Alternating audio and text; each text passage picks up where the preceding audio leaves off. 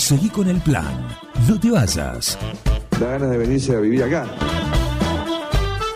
Un plan perfecto. Una banda de radio. Crack total.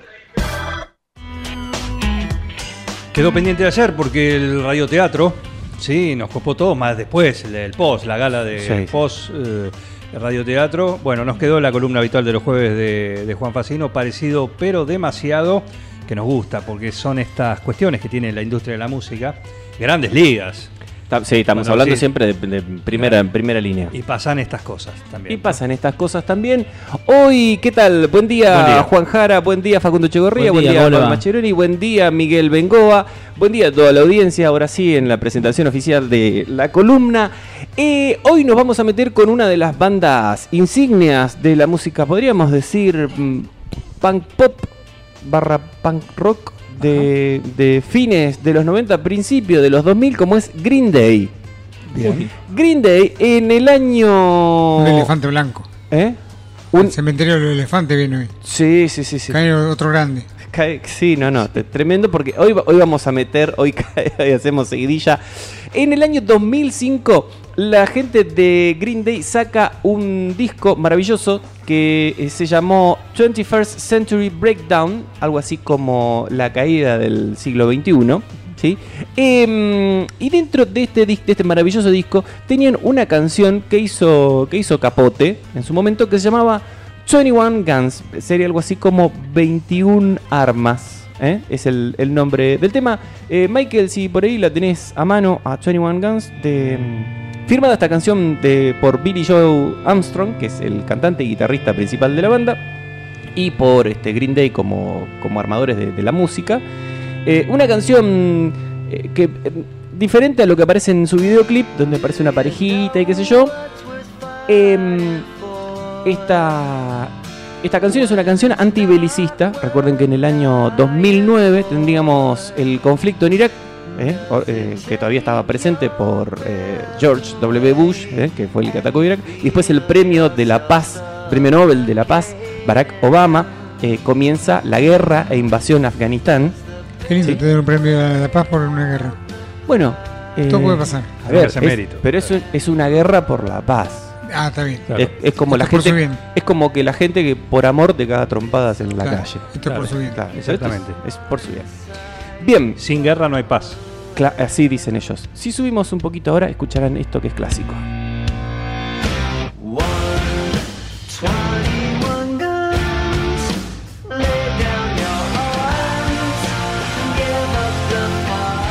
Muy bien, este Es muy de, Es- de es- entrada de cumpleaños de 15. Sí, entrada de, cum- de cumple de 15, año 2006, 2000, por ahí tenías esto sí o sí. Y si no, de, de video cronológico, viste, de que te muestran de bebé hasta los Ah, 15. me encantó. Me encanta, es. porque aparte arranca así medio como tranca y después se pone como más heavy, como bueno, ahora soy rebelde, ahora puedo con sí. todo. Bueno, maravilloso fue más o menos la lectura que hicieron la mayoría de los críticos, hasta que...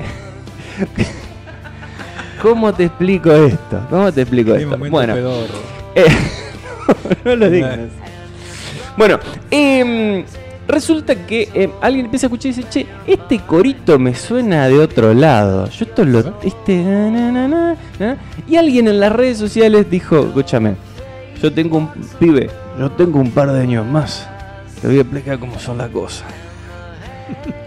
Se acomodó la campera de cuero. Claro, se acomoda la campera de cuero y dice, mira, cuando vos todavía no habías nacido, campeón, ¿eh? había una banda que se llamaba Electric Light Orchestra. eh, que estaba comandada por un genio musical, y cuando hablo de genio musical es de esos tipos para pararse, Sí.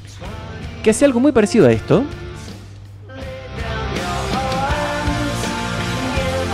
Pero que tenía otra letra, eh, y que se llamaba Telephone Line, dicha canción. Eh, Y entonces a partir de ahí empezaron a incendiar con lanzallamas como los que usaban en Afganistán, pero eh, poniendo la comparación con Telephone Line. Ahí estamos escuchando, gracias Michael.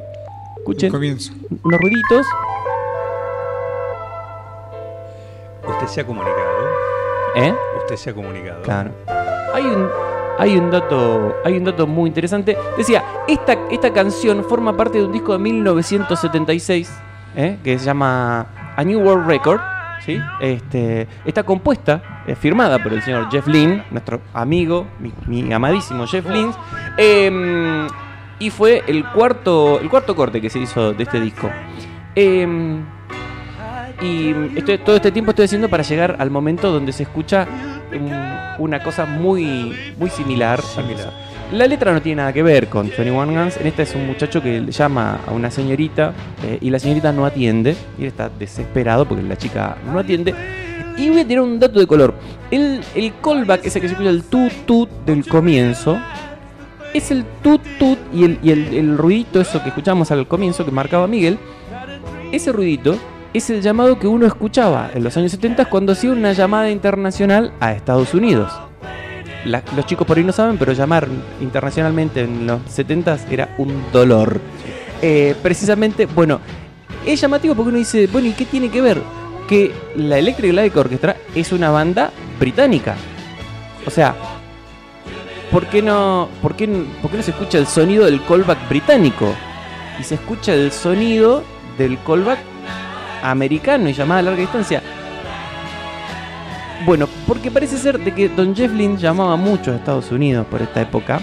Él dice que no tiene nada que ver, pero eh, él estaba casado con su primera señora, pero además le estaba, le estaba arrastrando el ala, dirían mis tías. Escuchen esto. Esto es igual a y encima ahora lo repiten.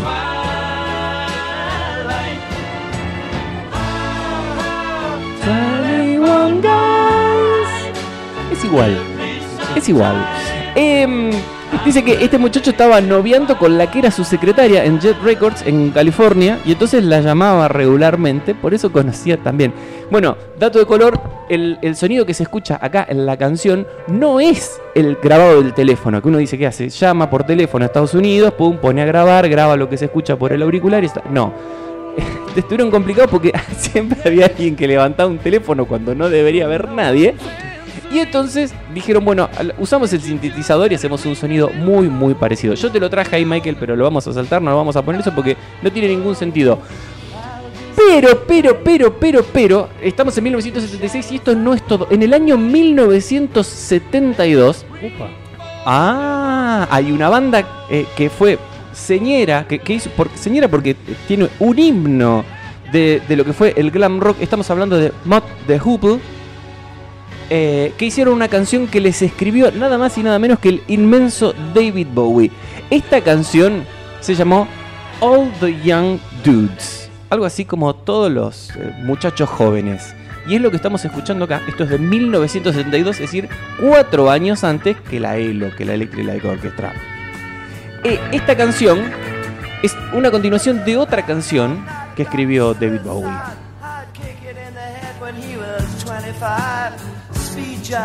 ¿Lo escuchás y suena claramente un tema de, de la época de Bowie? Es la continuación de la canción Five Years del disco de Ziggy Stardust. ¿sí?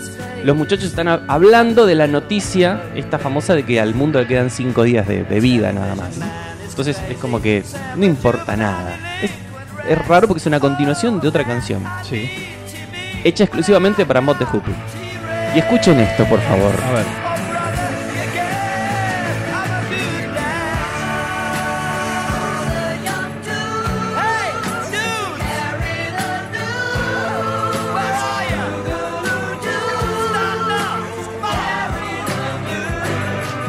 Vamos de vuelta.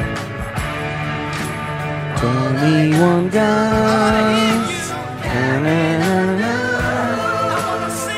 Se me cayó un ídolo. Bueno, Chef, ¿qué hiciste?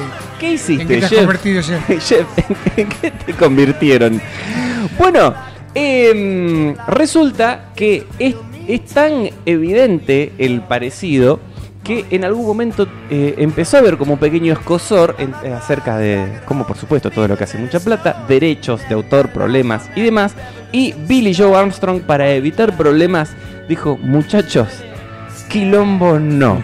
Lo ponemos a Bowie como, como, Coautor. como coautor y acá no pasó nada. Somos Pero, todos ingleses, todo correcto. to- sí, Y y a a- Jeff, ¿no? ¿eh? Y de Jeff no dijeron nada. Quiero decir de que Jeff y David nunca tuvieron un, ni un sí ni un no. Siempre besos, abrazos, Claro. amor, lo que corresponde a dos hombres de los 70, que era mantener relaciones sexuales y decir públicamente que se querían mucho. Exacto. Em, perdón chicos, llegaron como 50 años tarde. ¿eh? Lo siento mucho. Em, entonces, bueno, para evitar todo problema o toda cosa así rara que pudiera que pudiera aparecer, lo pusieron a Bowie como coautor y a, Y y a otra cosa mariposa y dijeron, sí, 21 Guns está totalmente inspirada Le en- sacamos ese pedacito, no gustó tanto que queríamos que queríamos usarlo, pero, pero, pero, pero, ¿podemos poner, Michael, de nuevo 21 Guns para escuchar el comienzo? A ver. Escuchen por favor el comienzo. Muchos dicen que recuerda a otro éxito de la banda, que, este, que fue Wake Me Up When September Ends, ¿sí? que fue del álbum previo, pero además suena otra cosita rara, escuchen. Presta atención. Hay que bajarle un poquito el tempo nomás, pero... Otro 15. Nos vamos a ir a 1967, más específicamente al 13 de mayo de 1967, porque ahí se lanzaba una canción que se que escucha muy parecido a esto. A ver cuál es. Por favor, Michael. Hay que bajarle un poquito la velocidad nomás.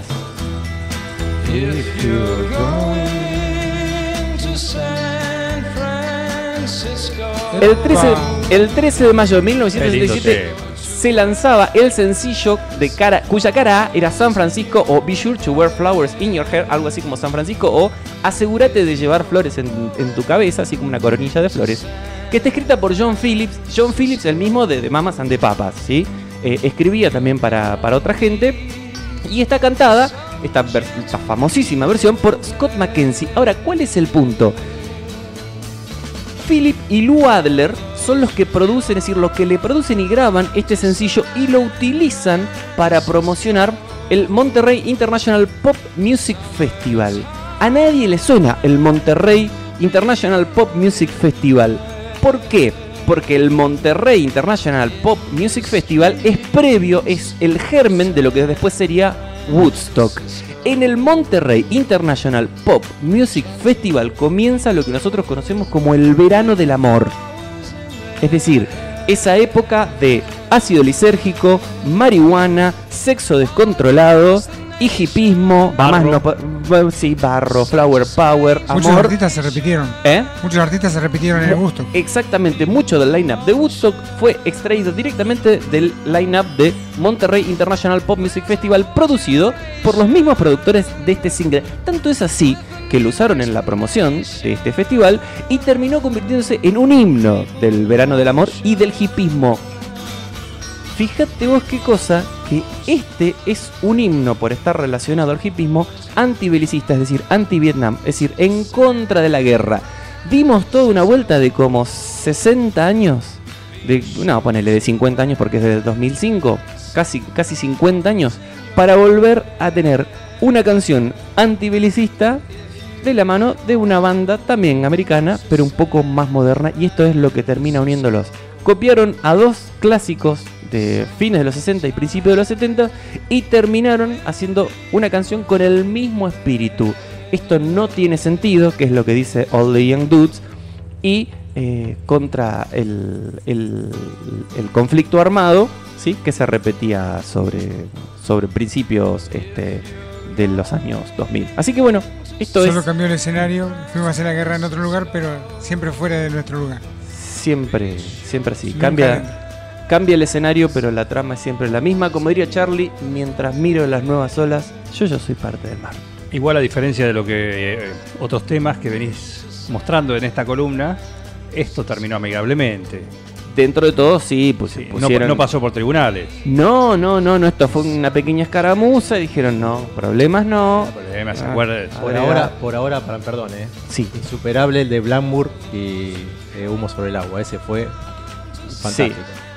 Ah, bueno, pero porque Richie... Yo lo admiro y lo quiero mucho, pero... eh, No, mintió. está, está buenísimo. Ese fue Mintió, espectacular. mintió. Claro lo que queremos, pero mintió. Bueno, eh, Michael, lo dejo todo en tus manos, lo que vos quieras poner. Nos vamos eh, con lo, con, lo que, Day. con lo que quiera el caballero.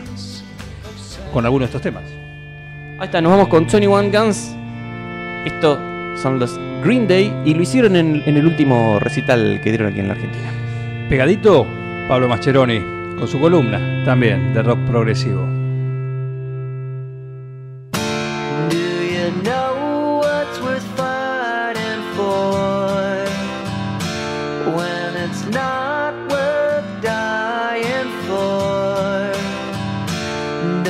It take your breath away and you feel yourself suffocating?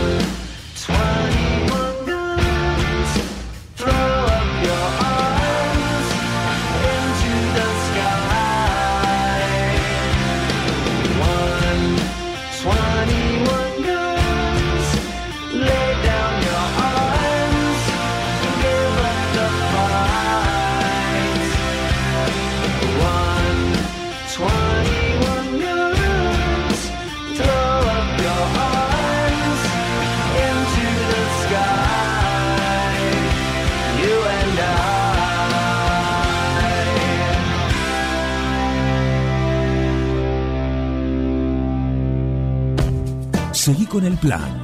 No te vayas. Da ganas de venirse a vivir acá. Un plan perfecto. Una banda de radio. Crack total.